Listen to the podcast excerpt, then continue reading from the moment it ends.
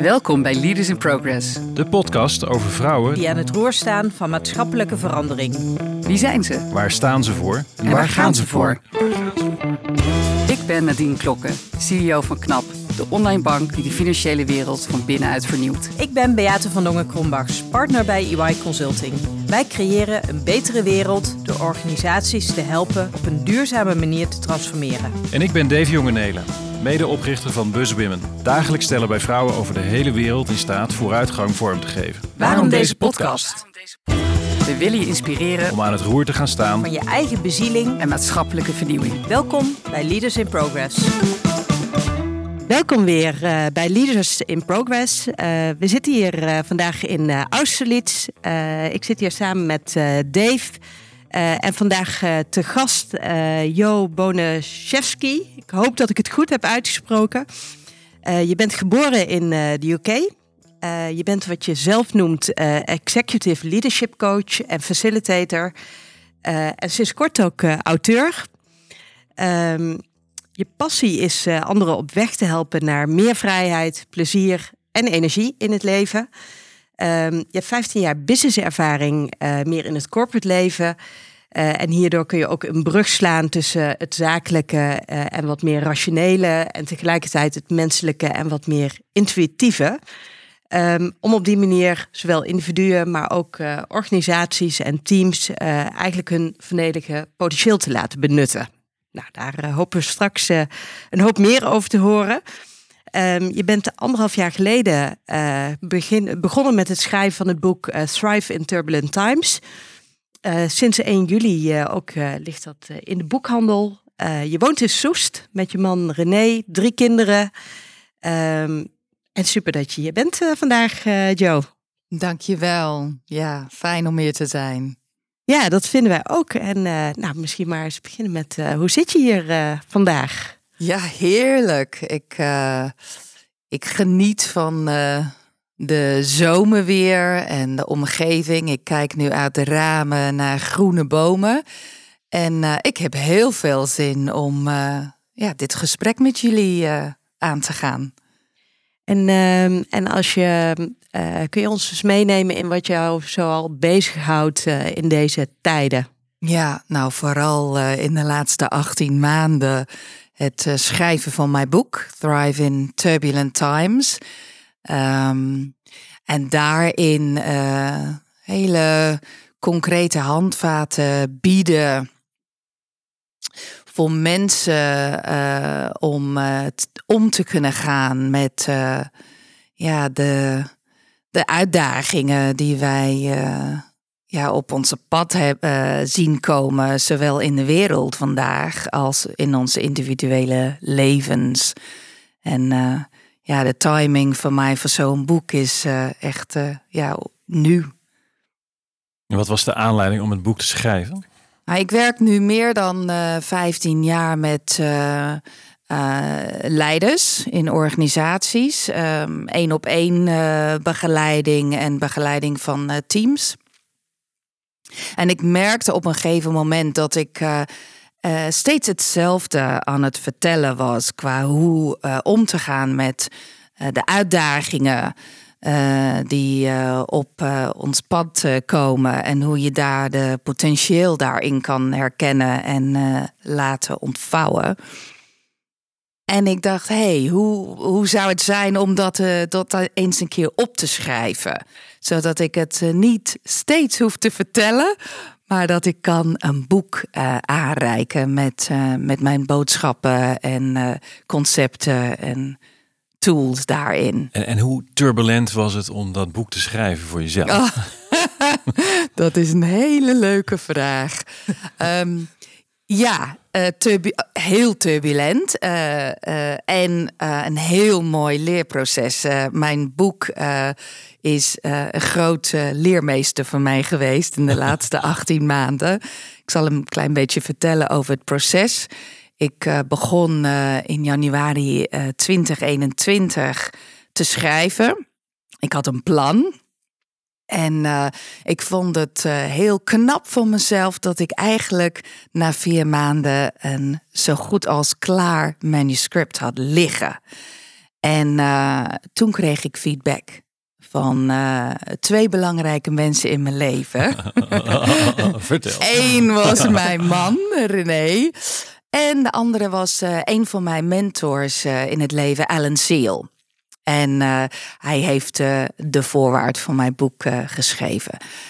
En ze zeiden beide, Joe, er is op zich niks mis mee met wat je geschreven hebt.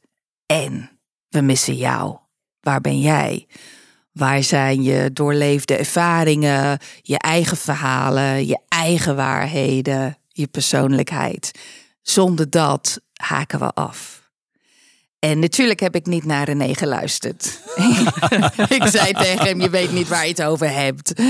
Um, maar toen Alan Seal, mijn mentor, uh, dat ook zei, uh, kon ik uh, eigenlijk niet meer van wegkijken. En eigenlijk wist ik diep van binnen dat dat het, ja, het geval was. Ik wist dit al.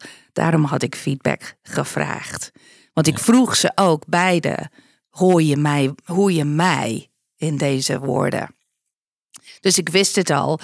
Uh, en dat was heel confronterend, want het bracht mij naar een uh, persoonlijk ontwikkelingsstuk die ik nog te doen had. En dat was durven naar voren stappen, mezelf laten zien, mijn eigen stem laten horen en mensen laten weten waarvoor ik sta.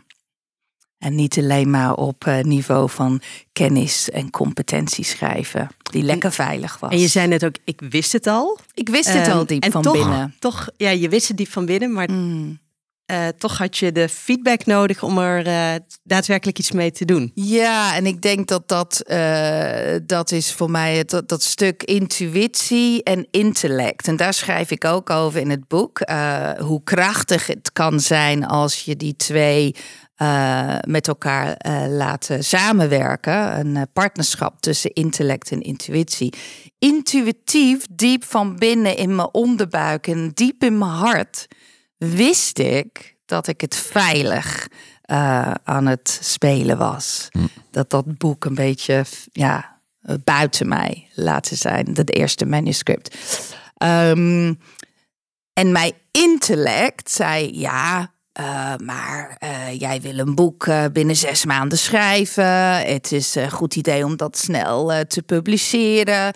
Ehm, de informatie in het boek klopt wel. De kennis, de tools. Ehm, dus de intellect en een stuk ego daarin overheerste. Dus ik negeerde de, de stem van binnen, mijn eigen waarheid en mijn eigen wijsheid. Plus, het was eng. Het was eng Ja. om, eh, om echt mezelf... Wat maakt het zo eng? Oh, dat, ja, dat is ook een goede vraag. Ehm, ik, de eerste wat in me opkomt, in antwoord daarop, is eh, in mijn gezin van herkomst ehm, heb ik eh, geleerd om. Nou, in Engels zeggen we: children are seen but not heard. Mhm. Dus mijn ouders hebben mij met alle liefde en toewijding opgevoed. En ze hadden bepaalde normen. Weet je, als kind, zo heb ik het in ieder geval opgevat en geïnterpreteerd. Als kind heb je niet zoveel te vertellen. Je hoort gewoon te luisteren, braaf te doen en te doen zoals wij het zeggen willen. Eh, dus ik werd door het proces van schrijven van dit boek, die conditionering en die patroon, werd ik gevraagd om door te breken. En dat is eng. Dat maakt het eng voor mij, want ik was gewend Ja. om ja, op een bepaalde manier eh, me te gedragen. Netjes, braaf. Alleen maar ja, concepten en kennis. Kun je ons, ons meenemen in dat, die herkomst van, je bent niet in Nederland opgegroeid, maar kun je ons een beetje schetsen van Ja, hoe dat ging en wie je familie was en, Ja. en Ja. soort van, eh, ja, wat voor story, eh, zeg maar, eh, de story of Joe. Ja. Ehm, ja, mijn vader was Pools. Hij was een Poolse vluchteling. Hij eh, vluchtte Polen na de Tweede Wereldoorlog eh, weg van de communistische regime. En uh, vond zijn weg naar Engeland toe, waar zijn vader in Londen was. Um, en mijn moeder is Engels.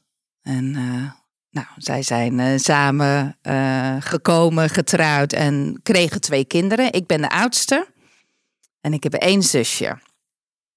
En ja, dit wat ik nu vertel is mijn verhaal, hè, hoe ik het ervaren heb. dus ik heb mijn vader ervaren als uh, behoorlijk uh, dominant.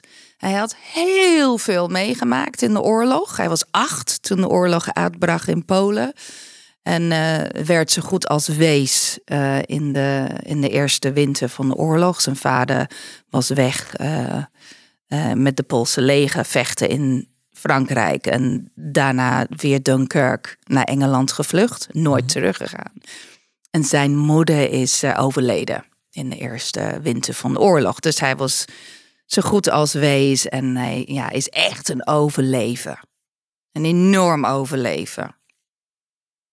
Daar ben ik trouwens heel erg trots op. Uh, hij was inderdaad dominant en soms um, heb ik hem ook als uh, verbaal gewelddadig ervaren. Dus mijn mechanisme om te overleven en ook te thriven was om um, heel goed aan te voelen hè, hoe de bijl bij hing, zeg ik dat goed? Hoe hij wat, wat voor bui uh, ja. hij had. Ja, wat voor een bui en, daar, en daarop in te spelen. Ja.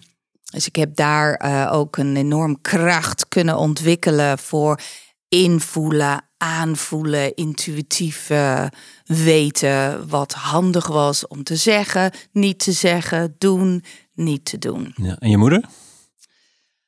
Um, mijn moeder was meegaand en uh, um, wel heel erg uh, instrumenteel en aanwezig in het opvoeden.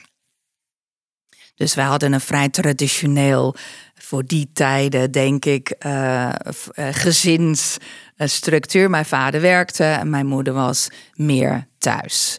En um, ja, zij kwam van een uh, hele nette Engelse achtergrond met veel normen en waarden, wat hoort, wat niet hoorde. En voor haar, zowel haar als mijn vader, was prestatie heel belangrijk. En vooral in bepaalde vakken. Ze vonden de bete vakken wel heel waardevol. En, dus- en, en als je dan kijkt naar uh, hoe dat dan ging thuis, hè, waar, waar praten jullie over? Praten jullie ook over de oorlog? Of, uh... Ja, um, nou, keukentafel bij ons was um, mijn vader aan het woord. En wij luisteren. En om het heel plat te zeggen, wij mochten onze mond houden, want wij wisten er niks van. En uh, wij uh, mochten uh, luisteren naar zijn um, preek van de dag, waar dan ook dat, ja, waar dan over dat ging. Meestal was het hoe idioot de mensen waren op zijn werk, of hoe idioot de politici zijn, of hoe ja, hij wist beter. Heel gechargeerd. Kijk, dit is hoe ik heb het meegemaakt als kind. Mijn vader was denk ik enorm intelligent en heel geïnteresseerd in ja, hoe de wereld in elkaar um, was. Of uh, hoe, hoe, hoe, de dingen waren.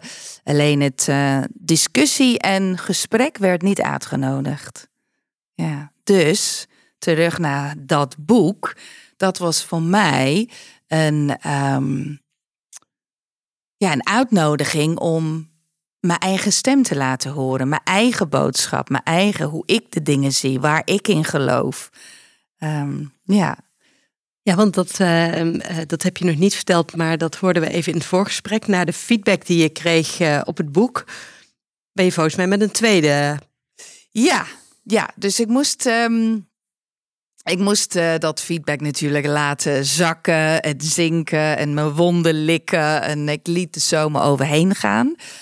En, um, en toen uh, ben ik weer in augustus afgelopen jaar, 2021, weer begonnen met schrijven. En um, ja, deze keer ben ik uh, elke hoofdstuk ben ik begonnen met een persoonlijk verhaal. Over wat ik heb meegemaakt. over een ongeluk die ik heb meegemaakt, over financiële uitdagingen, over dingen in de familie van nu.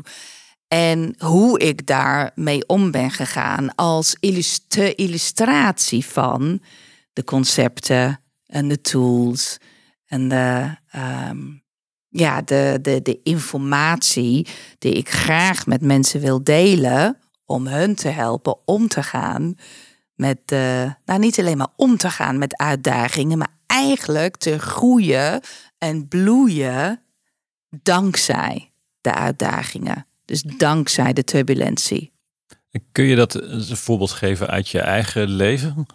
Hoe dat dan werkt? Van... Ja, ja, ik heb um, een van die. Uh, uh, een van die uh, sleutelelementen voor thriving in turbulentie, wat mij betreft, is acceptatie.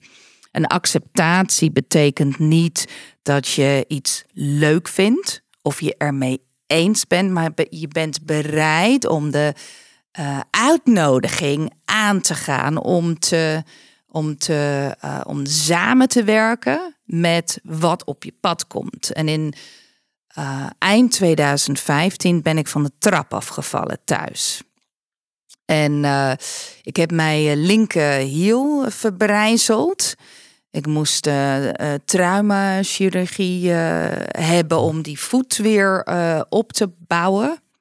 Ik werd geopereerd door een ervaren traumachirurg die eh, dicht tegen zijn pensioen was. En hij vond dit geweldig, omdat het zo'n complexe puzzelstuk was.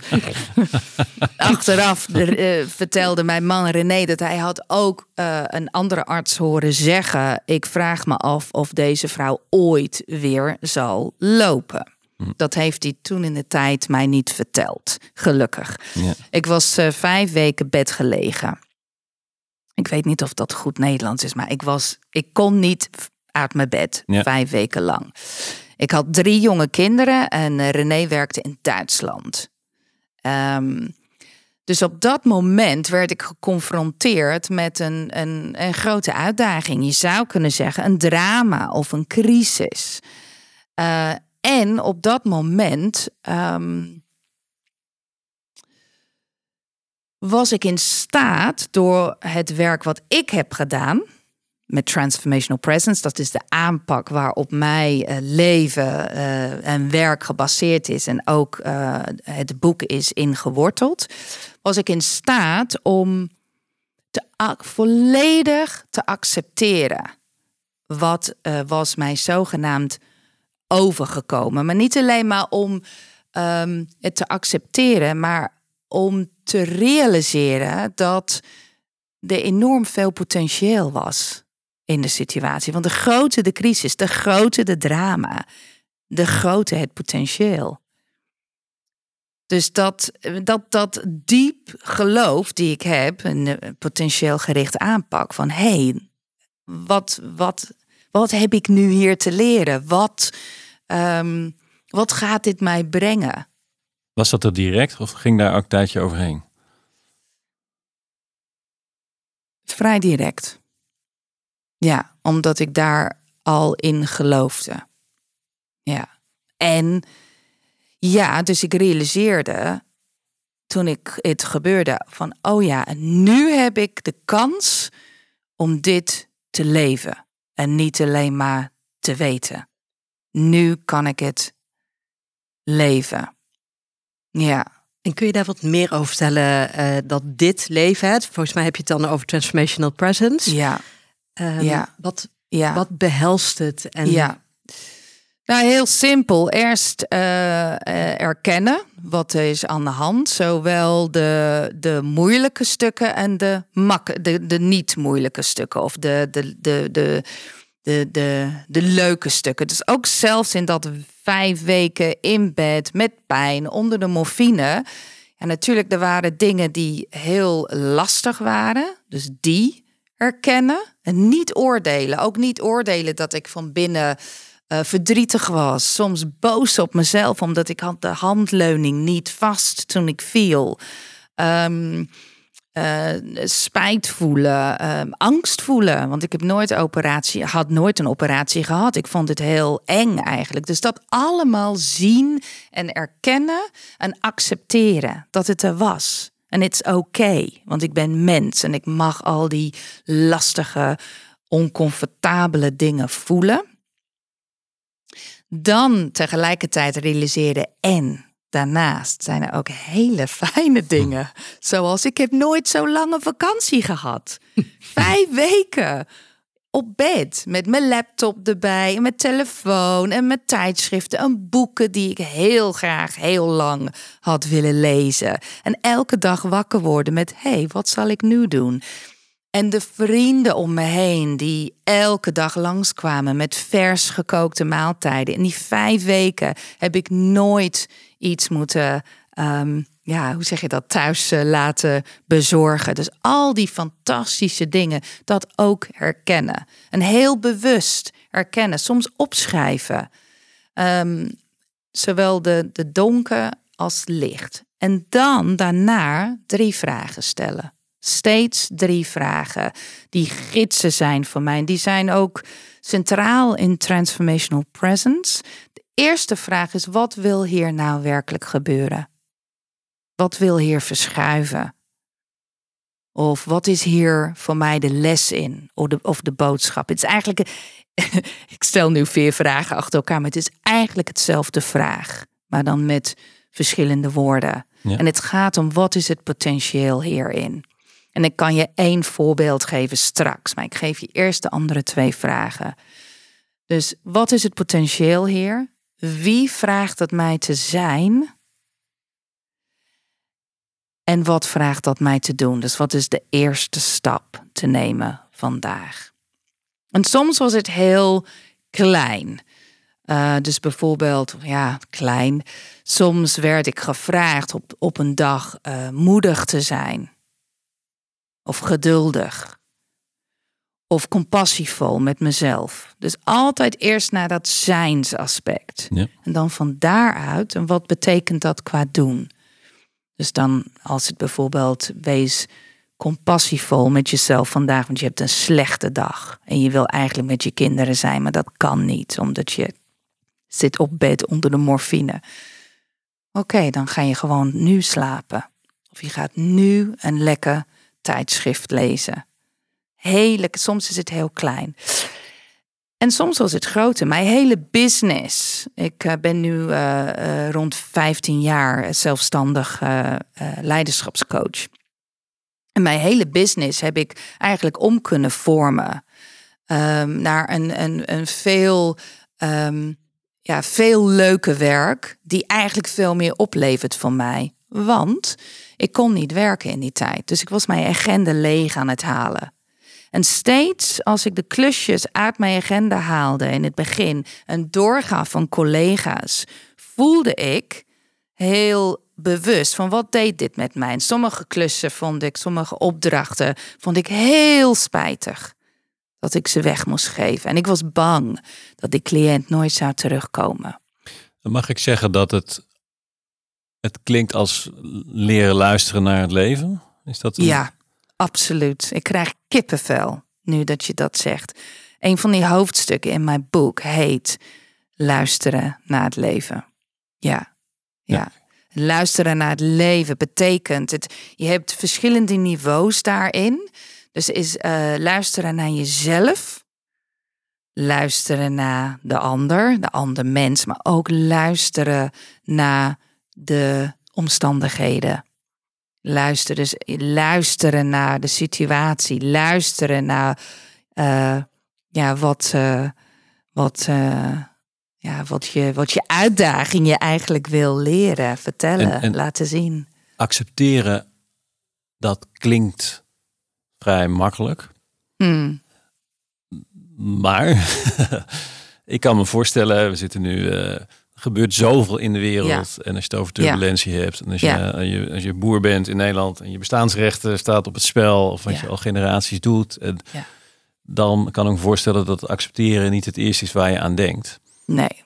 nee. Wat, wat is echt nodig om een situatie te accepteren? Hoe, hoe werkt dat in essentie? Um, een mindset uh, en een heartset, zeg ik ook. Dus uh, uh, dat, um, dat wat dan ook de uitdaging, het gebeurt omdat het wil laten zien dat iets niet werkt. En het vraagt ook een bepaalde bewustzijn dat um, alles met elkaar verbonden is, van een grote plaatje.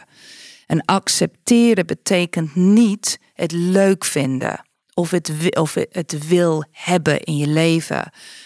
Uh, accepteren betekent niet um, uh, ermee eens zijn. Accepteren is de bereidheid om de uitdaging aan te gaan om het nieuwe potentieel te laten ontsluiten. Het, en het vraagt. Um, ja, je, je, je hebt het over de boeren. En het is uh, als je als je aan het vechten van je bestaan bent, als je iets wil fixen, als je iets wil terug hebben zoals het is of was, als je iets wil behouden, dan is het moeilijk om te accepteren dat er toch een grotere, ja, dat er een verschuiving is die wil plaatsvinden. Dus het vraagt wel de moed om een onbekende toekomst uh, tegemoet te gaan en niet je te hechten aan een uitkomst. Een, een vooraf bedachte uitkomst. Het is, een, eh, het is acceptatie om het, om het aan te gaan. Om, uh, ja, om, om het potentieel te, te, te volgen. En, en dat, hè, dat, dat klinkt heel logisch en eenvoudig. Hè? De moed om die stap te zetten. Maar, ja. maar hoe, hoe doe je dat dan? Of... Ja, door steeds te kiezen, opnieuw, elke dag. Uh, van ik ga um, ik ga, uh, ik blijf luisteren naar uh, mezelf, naar de ander. Ik tune in naar wat, ja, wat gebeurt. En um, ja, en dat, ja, en dat, ja, steeds daarin te geloven dat um, alles gebeurt, ook die moeilijke tijden, om iets nieuws te laten ontsluiten.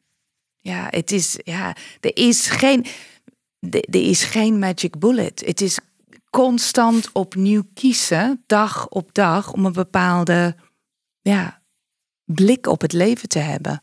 En als ik naar mezelf kijk, maar ik denk ook veel luisteraars, uh, is de kunst is natuurlijk van ja, je kunt op je yogamatje of op je retreat mm. En lekker met jezelf zijn, in je kokonnetje zitten. En, uh, en aan de andere kant heb je die, die grote uh, boze wereld waar zoveel gebeurt. En als je het nieuws kijkt, waar je steeds weer in meegenomen wordt, zeg maar van.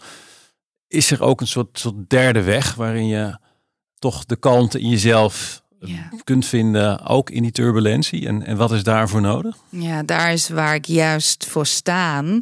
Ik, en dat is het, de integratie van. Um, de, de, de stilte die je wellicht vindt uh, in je boswandeling of op je yogamat in de turbulentie. Dus dat je zelf uh, de kalmte in de oog van de, de storm kan zijn. En, um, en wat jij noemt volgens mij de grote boze wereld, dat verandert heel snel. En de, de, de, de, de tempo van verandering neemt alleen maar toe. Dus het is uh, belangrijk om die stilte in jezelf te cultiveren.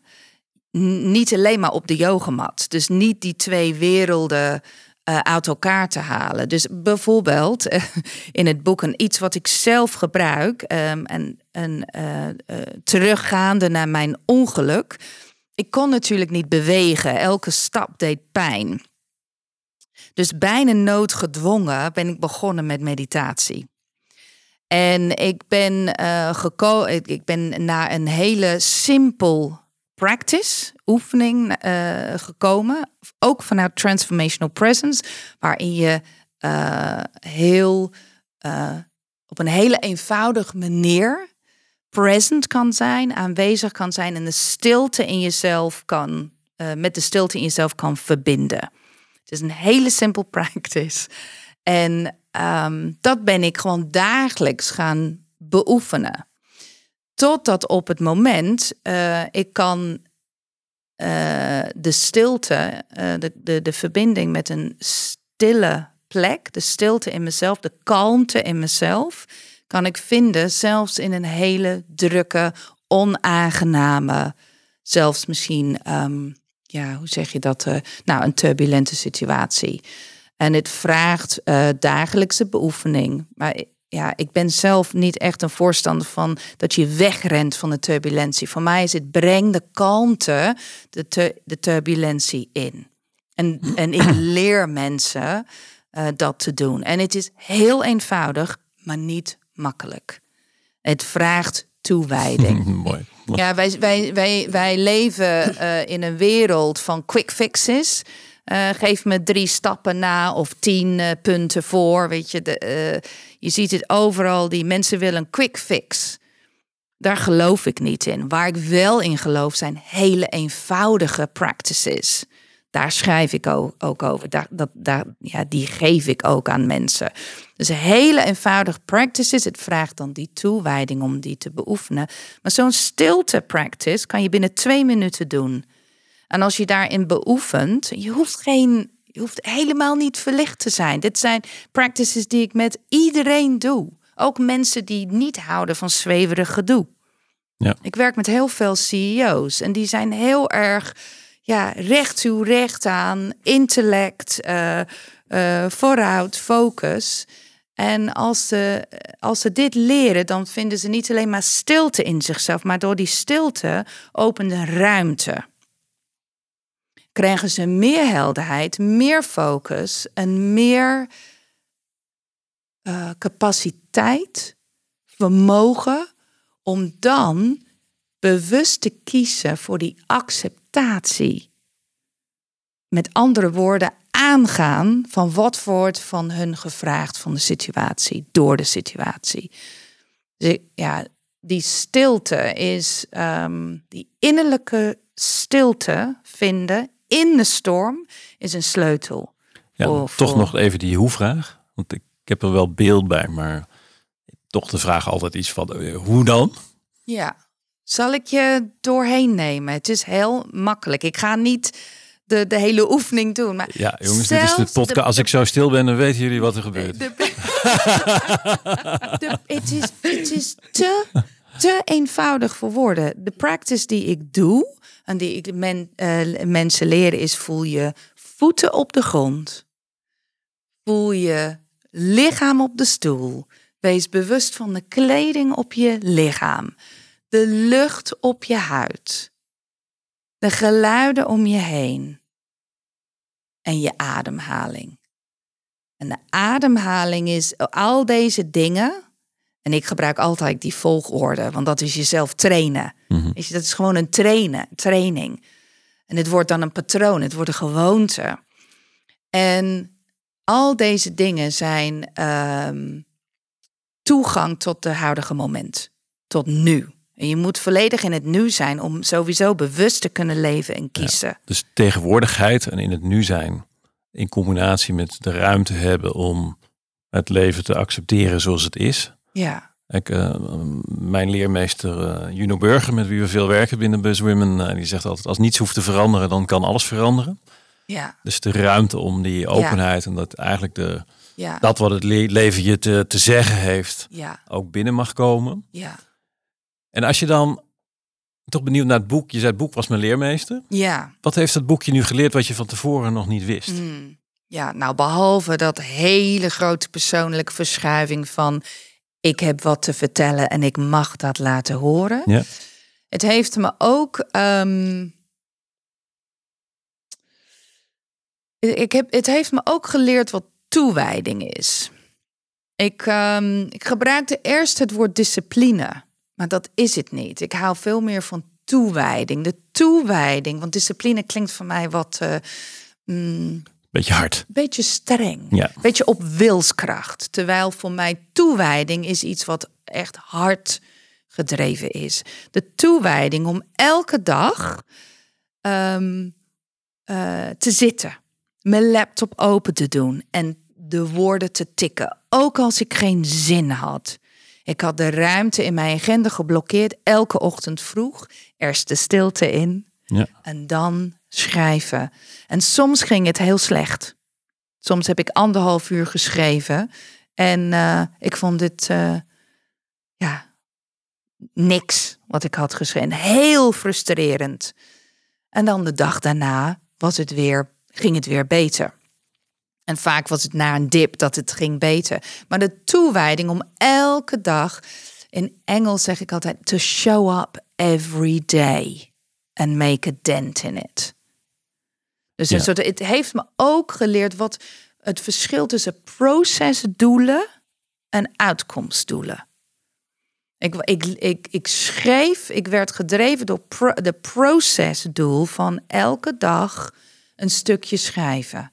Elke dag een dent in maken. Dus toewijding. ehm, Dan toch een vraag van waarom Ja. was die toewijding zo belangrijk? Want je, je zou ook kunnen zeggen, goh, als het een keer, eh, als je er een keer een dag niet, eh, hè, niet voelt dat het het moment is, dan is dat ook oké. Ja, eh, in het praktijk sloeg ik soms dagen over. En voor mij, het boek laten manifesteren. Dus ik had het allemaal ja, in, in mijn hoofd of in mijn hart. Beide. Het was daar in energievorm. Om het toch wel in vorm te laten komen, moest ik van mezelf. en moest in de zin, ik wist dat dat is wat ik nodig had. Was om elke dag, in ieder geval de afspraak met mezelf te maken, elke dag een stukje schrijven. Anders blijft dit een, een idee, een visie. Ik ben een. eh, wat ik heb ook geleerd van het boek is. Ik ben een creatieveling. Ik ben een visionair. Ik heb veel ideeën. Ik begin dingen heel graag. Ik heb. eh, ik, ik ben ondernemer en ik heb te veel. Ik heb heel veel wat ik wil doen. Heel veel ideeën. En ik ben niet zo goed in eh, afmaken. Dus het was een soort zachte dwang ook, zonder dat het echt op wilskracht moest. Ja. Ja. Ja, maar ik vind het wel een mooi onderscheid tussen wilskracht en, en toewijding. Ja. ja. Ik, ik zelf kan helemaal niks schrijven als het er niet is. Dus dan ga ik echt iets anders doen. maar ik vind het ook heel mooi dat het concept van toewijding is Ja. van... Ja, dat je voelt van, ja, ik wil mezelf ook zachtjes dwingen zonder te forceren om, om Ja. iets te manifesteren. Ja, wat ik merkte is soms ging het niet. En ik inderdaad, ik, wat ik schreef, het klopte gewoon niet. En toch leerde ik dat dat nodig was om dan de, de, de, de woorden die wel geschreven wilden worden te laten komen. Ja. The beautiful dip. The beautiful dip before the great rise. ja, ja. Iedereen die een dipje heeft. En trouwens, ik genoot er niet van de dip. Hè? Ik Nee, vond het echt, eh, ja. nou, eh, ik zal de woord niet zeggen, maar in ieder geval eh, niet leuk. Ja, dus ja, mens zijn, mens blijven. En, en, en daarin compassievol zijn. Wat, wat heeft het, om er maar eens even een kleine grote vraag achteraan te gooien. Van, wat heeft het, het mens Joe de wereld te brengen? Als je het nou echt uitvergroot. Je zegt van kom uit een gezin waar eh, vader dominant was. Mijn moeder allerlei normen had. Maar uiteindelijk ben je steeds meer aan het manifesteren. Je stem te laten horen. Wat, wat, wat heb jij te brengen? Ik voel het heel sterk. En ik eh, probeer het nu uit te drukken op een manier die eh, eh, helder is. Ehm, bevrijding. Ik zie dat mensen vaak verstrikt zijn in eh, eigen innerlijke moeilijkheden en problemen en verstrikt zijn in wat gebeurt buiten hun. Dus eh, ze zijn in reactiemodus. Er is absoluut geen ruimte tussen wat gebeurt buiten hun en hun reactie daarop. En met de op mij aardse manier, dus met hele eenvoudige, praktische tools en practices, mensen leren hoe ze zich daarvan kunnen bevrijden. Zodat ze meer ehm, ja, in Engels zeggen we ease, more ease. En het is niet gemak. Dat is, het is, want het is niet altijd makkelijk. En toch kan je met ease en impact het leven tegemoet. Dus ja. En, en waarom is die more ease uh, zo belangrijk? Ja, dat is wat mij betreft de enige manier om echt te groeien, ontwikkelen, creëren en jezelf uiten op, het, op de manier die jij hoort je te groeien, ontwikkelen en te uiten. Ja.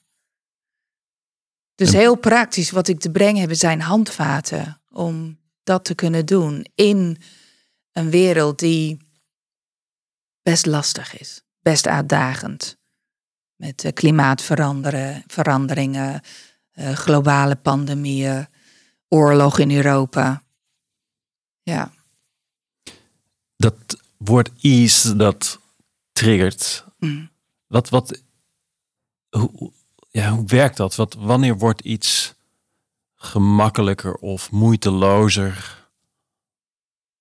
Wat is daar de sleutel toe, zeg maar? Want je zegt mensen zijn eigenlijk in, een gevangenis, zeg maar, van, van hun eigen denken, van de wereld om hen heen, in reactiemodus. Ja, het begint bij het, wat, wat je voelt in jezelf. Dus een sense of ease in yourself. En als je de stilte opzoekt, en dat betekent niet op de yogamat. dat betekent twee minuten aan het begin van je dag. Gewoon even daarin checken en dat meenemen in je dag. Het um, realiseren of uh, je focus op het potentieel. De kans die er verschuilt in de drama of de crisis. En verbind je met een vertrouwen in het proces van het leven. Dus niet vertrouwen in de uitkomst. Niet gehecht aan de uitkomst, maar vertrouwen dat er altijd een potentieel is voor iets nieuws. Ik gebruik uh, vaak de metafoor van een zaad. Um, als een zaadje gaat ontkiemen, is dat het juiste woord? Dan, dan breekt die open, valt die uit elkaar, is het een totaal mes. En als je het proces van groeien, een nieuw potentieel niet begrijpt, niet weet, dan ziet het uit als totaal vernietiging. Dat zaadje wordt vernietigd. Alleen als je begrijpt dat wat er uit die breaking down, breaking open, de potentieel voor iets nieuws kan komen voor in de toekomst, dan weet je dat alle crisissen alleen maar een breaking open zijn. Om iets nieuws te laten, uh, ons, iets nieuws te laten komen. Dus drie, drie dingen. Ik, ik noem het in het Engels de SAT-NAV, de Satellite Naviga Navigation. SAT-NAV, S-A-T. Stillness, acceptance, trust. Trust in the potential. And it's a practice. En als jij Wat gebeurt er na de bevrijding? Als je een doorkijkje geeft op, op de wereld zoals die zou kunnen zijn. dit gaat heel erg over van eh, doorbreken en de transformatie. Ja. ja. Waar gaan we dan naartoe? Waar, waar zit het licht en de hoop? En, uh... Ja, ja, ja, ja, ja. Wauw. Hmm, qua uitkomst weet ik niet. Wat ik wel weet, ik ben heel erg op uh, gefocust op de kracht van de individu en hoe uh, een, een mensen als individu, individu in staat te stellen om een nieuwe toekomst te creëren. En van daaruit is het dan, uh, werkt het in teams, organisaties, communities, de wereld. En wat ik zie zijn mensen die veel meer in hun eigen leiderschap um, stappen waarin leiderschap, mijn definitie is een leider is iemand die het potentieel in zichzelf, in anderen en in, in de, in de omstandigheden, in de situatie erkennen, kunnen identificeren, door, door aan te voelen en te luisteren naar het leven en naar anderen. En dan de durf hebben om naar voren te stappen, om te werken met wat er wil komen, om dat zich vorm te laten geven. Dus wat ik zie voor mij zijn veel meer mensen door middel van de tools en de practices dat ik, onder andere, er zijn natuurlijk andere mensen die zoiets ook aanbieden, maar dat steeds meer mensen dit omarmen, zodat we samen een toekomst kunnen creëren voor een wereld die wel werkt. En wat betekent dat? Het betekent niet dat iedereen heeft alles, maar dat iedereen heeft tenminste een beetje van wat ze nodig hebben. Nou, Beate, nou, reageer uh, daar maar eens op. Ja, dat, het, het klinkt uh, voor mij heel mooi. Um, en ik denk dan ook, um, maar hoe krijgen we dit dan voor elkaar? En ik snap dat jouw mm. boek daarover gaat hè, en dat dat. Ja. Um, uh, maar dat, dat, nou, dat blijft wel een beetje bij mij hangen. Van wat, wat maakt dit dan anders dat we, of maakt het dit anders? Dat is misschien ook wel de vraag, dat we dit echt gaan realiseren met elkaar. Ja, dit is misschien niet wat je wil horen, maar ik zeg altijd: de hoe-vraag is verlammend. Je weet alleen maar hoe als je het gedaan hebt. Dus de pad naar de toekomst is onbekend. En het gaat om dat je steeds aanvoelt, wat wil hier nou werkelijk gebeuren? Wie vraagt het mij te zijn? En welke eerste stap word, het word ik gevraagd te nemen? Concreet vandaag. En pas als je dat pad hebt gelopen, bijvoorbeeld pas als je een boek hebt geschreven, kan je zeggen hoe je dat doet.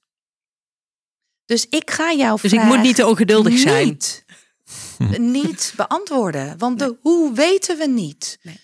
Maar wat we wel weten is dat, uh, of tenminste wat ik wel weet, is er, er, zijn, er is een bepaalde manier om in het leven te staan, bepaalde tools die je kan gebruiken om in ieder geval steeds aan te voelen van hé, hey, wat wil nu gebeuren?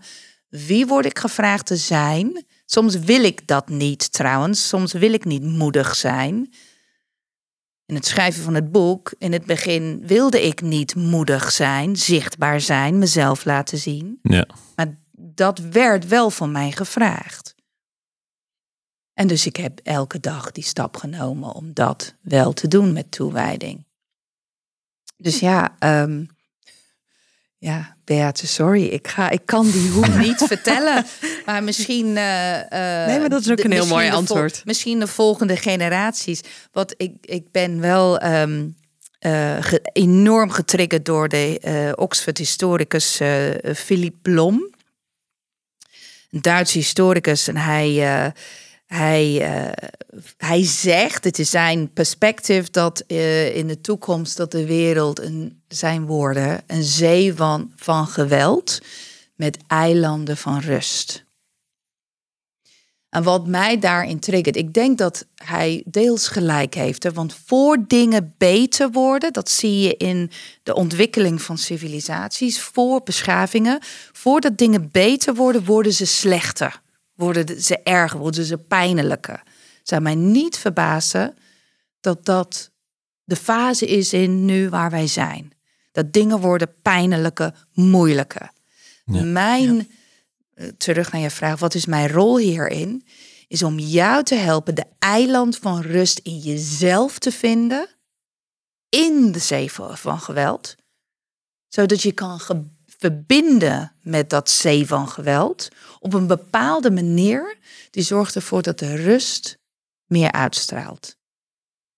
En dat wij gebruiken dat turbulentie, dat geweld, om de, de werkelijk potentieel die daaronder ligt, dat, dat, dat, dat zeiling in de zaad te laten ontsluiten. Zie je bij je eigen kinderen eilandjes van rust? Soms wel, ja. Als ze niet uh, op TikTok zijn en uh, Snapchat. En ja, ja, soms wel. Ik ben, uh, Ja, ik ben wel onder de indruk eh, van, mij, eh, van mijn kinderen. Zij, zij leren mij eh, wel heel veel. En leer je hen ook bewust eh, Ja. dit soort... Ja, eh, op mijn manier als moeder. Ja, Want ik ben natuurlijk niet hun, eh, niet hun coach. nee, Ja. nee, precies. Ik eh, zie dat we al een heel eind eh, door de tijd eh, heen zijn. Ehm, zijn er dingen die wij nog niet aan bod hebben laten komen waarvan je zegt, nou dat eh, wil ik toch echt nog noemen? Ja, nog één ding, kort. En dat is voor mij een sleutel om ehm, te thriven in de, de turbulentie die wij eh, hebben gecreëerd met z'n allen. Is ook eh, je angst aan te gaan. Dus niet angst te willen overwinnen. Of dat je angst ziet als zwakte. Maar dat je eh, werkt met je angst omdat je angst ehm, verschijnt als je. Eigenlijk zeg ik altijd, eh, je, je angst verschijnt als je, op, je op, als je op de juiste pad bent. Als je echt op het rand bent om iets uit je comfortzone te stappen en iets te doen wat je echt te doen hebt, dan wordt het heel erg spannend. Dus in plaats van dat niet willen voelen, de spanning, de zorg, de, ja, de, de, de, de stress misschien, om dat weg te duwen of te willen overwinnen. Nee, ga, ga het aan. Ga in samenwerking met de, met de angst. Wat wil ik, wat heeft het je te vertellen? Ja, dus eigenlijk weer die driezelfde vragen bij die angst. Ja, ja. Ja, wat is hier de boodschap? Ja. En wie, wie vraagt dat mij werkelijk te zijn? En wat, en wat is mijn eerstvolgende stap? Angst wordt zachter door actie, niet door denken. Dus ik, wil, eh, ik ben gefascineerd door angst en eh, vind ik heel fijn om mensen te leren hoe ze da- daarmee om kan gaan in plaats van ja, niet angstig willen zijn in eh, deze tijden. Wat, wat wil deze podcast ons leren? Deze ontmoeting? Wij hier in dit gesprek of iedereen die naar luistert? Wij met z'n allen.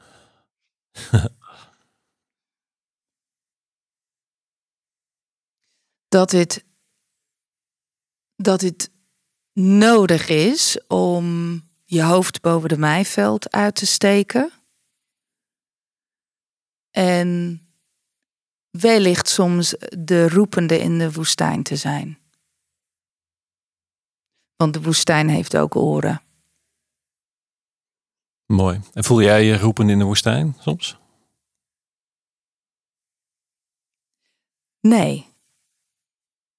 Nee. Eigenlijk niet. En hoe komt dat? Ja, ik weet mensen altijd eh, aan te trekken, te verbinden, te. Ik voel me. Nee, ik voel me. eh, ik voel. eh, ik, ergens weet ik altijd gelijkstemde. En zelfs niet gelijkstemde aan te trekken. Dus mijn woestijn. En trouwens, ik zoek de woestijn op metaforisch soms, want ik vind het heerlijk om alleen te zijn om mijn batterijen op te laden. Maar op een of andere manier weet ik altijd mensen aan te trekken.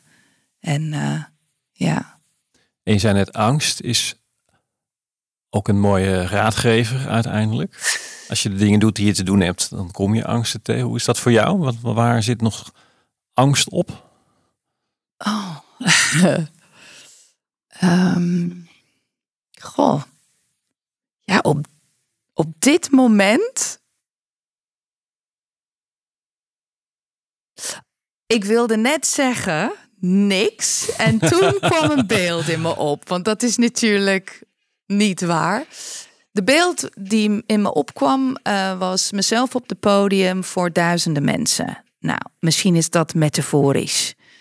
Ehm, maar dat beeld heeft iets te zeggen. Dus ehm, ik denk dat er zit nog steeds bij mij een eh, laagje angst op eh, gezien worden en gehoord worden door een hele grote, eh, ja, aantal mensen.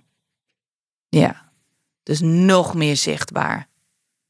En, en tegelijkertijd, als ik daarover praat, voel ik angst niet. Dus het is interessant dat de beeld kwam op toen je het vroeg. Ja. En toch voel ik het niet.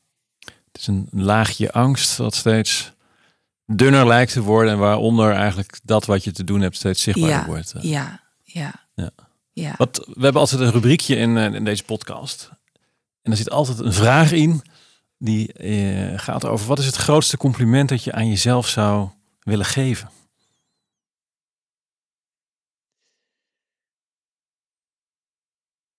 Oh. nou, de eerste in, wat in me opkomt is dat ik mijn voeten, dat het mooi is dat ik mijn voeten op de grond heb in de modder. En ik begrijp de modder en verbind me met de modder. En tegelijkertijd heb ik mijn hoofd in de wolken. vind ik, Mooi dat vind ik wel een mooie combinatie. Ja. Voeten in de modder, hoofd in de wolken. Met een sausje humor. Die misschien niet zo heel veel naar boven is gekomen in deze podcast. Maar ik hou wel heel veel van lachen. En relativeren. Maar niet weg relativeren. Dat is iets anders. Ja. Jij nog vragen, Beate? Nee, ik, ehm, ik moet zeggen, ik vind het een prachtig eh, verhaal. Nou, misschien wel één, één vraag. Wat, wat, ehm, wat hoop je ehm, eh, achter te laten bij mensen die het boek gelezen hebben? Voor een deel heb je dat al wel verteld, maar misschien... eh, Hele concrete handvaten. Ja. Ehm, voor hoe zij met meer ease en impact eh, kunnen gedijen, floreren, groeien in deze tijden. ja, Ja, dus dus met een kleine manier- stapjes... eh, Eigenlijk de hoe. Hè, Als ze hebben de boek gelezen, Ja. ze hebben wel dan toewijding nodig, maar dat ze concrete handvaten hebben. Ja, er zit een paradox in. Hè? Van, ik hoor jou zeggen van de hoe-vraag werkt verlammend. Dus, dus de eigenlijke hoe gaat veel meer om ruimte te maken voor dat dingen mogen ontstaan. Ja, In plaats van het vast te zetten en te moeten reageren op wat er gebeurt. En ja, Dus daar zit iets in van eh, de oplossing van de hoe zit juist niet in de hoe, zou ik maar zeggen. Ik weet niet hoe ik dat Ja, moet zeggen, maar ja, er zit, absoluut. dat is wel wat maar ik heel wel, in erg... de, wel in de wat. Hè? Ja. wat. Wat wordt voor mij gevraagd en welke stap kan ik nemen? Ja. En natuurlijk is het belangrijk om daarin handvaten te hebben. Ja. Dus dat is een deel hoe. Mooi, aan mij de eer om even kort proberen te samenvatten wat dit mooie gesprek eh, eh, ons gebracht heeft. En als ik kijk naar jouw verhaal, dan krijg toch dat beeld van ja, de vluchteling uit Polen die in Engeland een nieuw leven begint en vol levenskracht zit en overlevingskracht, die denk ik ook op, op zijn dochter is overgegaan. En tegelijkertijd heeft die overlevingskracht denk ik bij jou een, een zachtere vorm aangenomen in de loop der jaren. En aan de andere kant ook wel geleid tot dat je voelt van ja, ik wil me steeds nadrukkelijker gaan manifesteren en laten horen. En ehm, hele mooie boodschappen daarin zijn ja, de kwaliteit om te leren luisteren naar het leven. Ehm, het verschil tussen wilskracht op wilskracht dingen doen. En misschien wel forceren versus ehm, toewijding. Eh, het begrip ease. Eh, ehm, ook de kansen zien in het donkere. De, de beautiful dip hebben we het over gehad. En ehm, ja, uiteindelijk wat ik er ook heel erg uit voel bij jou is van de durf uiteindelijk hebben om naar voren te stappen. Wat ook je, je boek hier verder geleerd heeft. Om je echt jezelf helemaal te laten zien. En ja, het beeld van het floreren in eh, turbulente tijden. Dat beeld van die, eh, die, die zee van geweld en eilandjes van rust. eh, waarbij je met je voeten in de modder staat en je hoofd in de wolken. Is denk ik een heel mooi beeld voor mensen om ja, eigenlijk toch juist in die turbulentie je niet van af te wenden, maar dat met innerlijke rust en, en compassie tegemoet te treden. En ja, ik denk de, de handvaten mensen enorm kunnen helpen. Dus ik zou zeggen, lees het boek.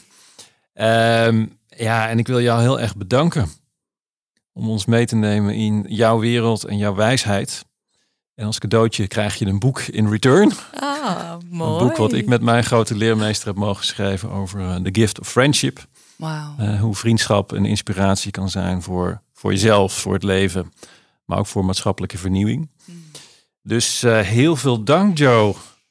Ja. En uh, doe vooral ook de hartelijke groeten aan je man René. Uh, die, Voor zijn moed. zijn moed. ja, dat zal ik doen. En dank jullie wel voor deze tijd. Ik, ja, het was een eer en een groot plezier om hier te mogen zijn. Dankjewel. Ja, dankjewel. Dankjewel. Dankjewel voor het luisteren naar deze aflevering van Leaders in Progress. We hopen dat je ervan genoten hebt en er volgende keer weer bij bent wanneer we een nieuwe gast aan tafel hebben. Ben jij geïnspireerd en zou je ook willen werken aan vooruitgang? Dat kan. Ga nu naar www.leadersinprogress.nl en kom in actie.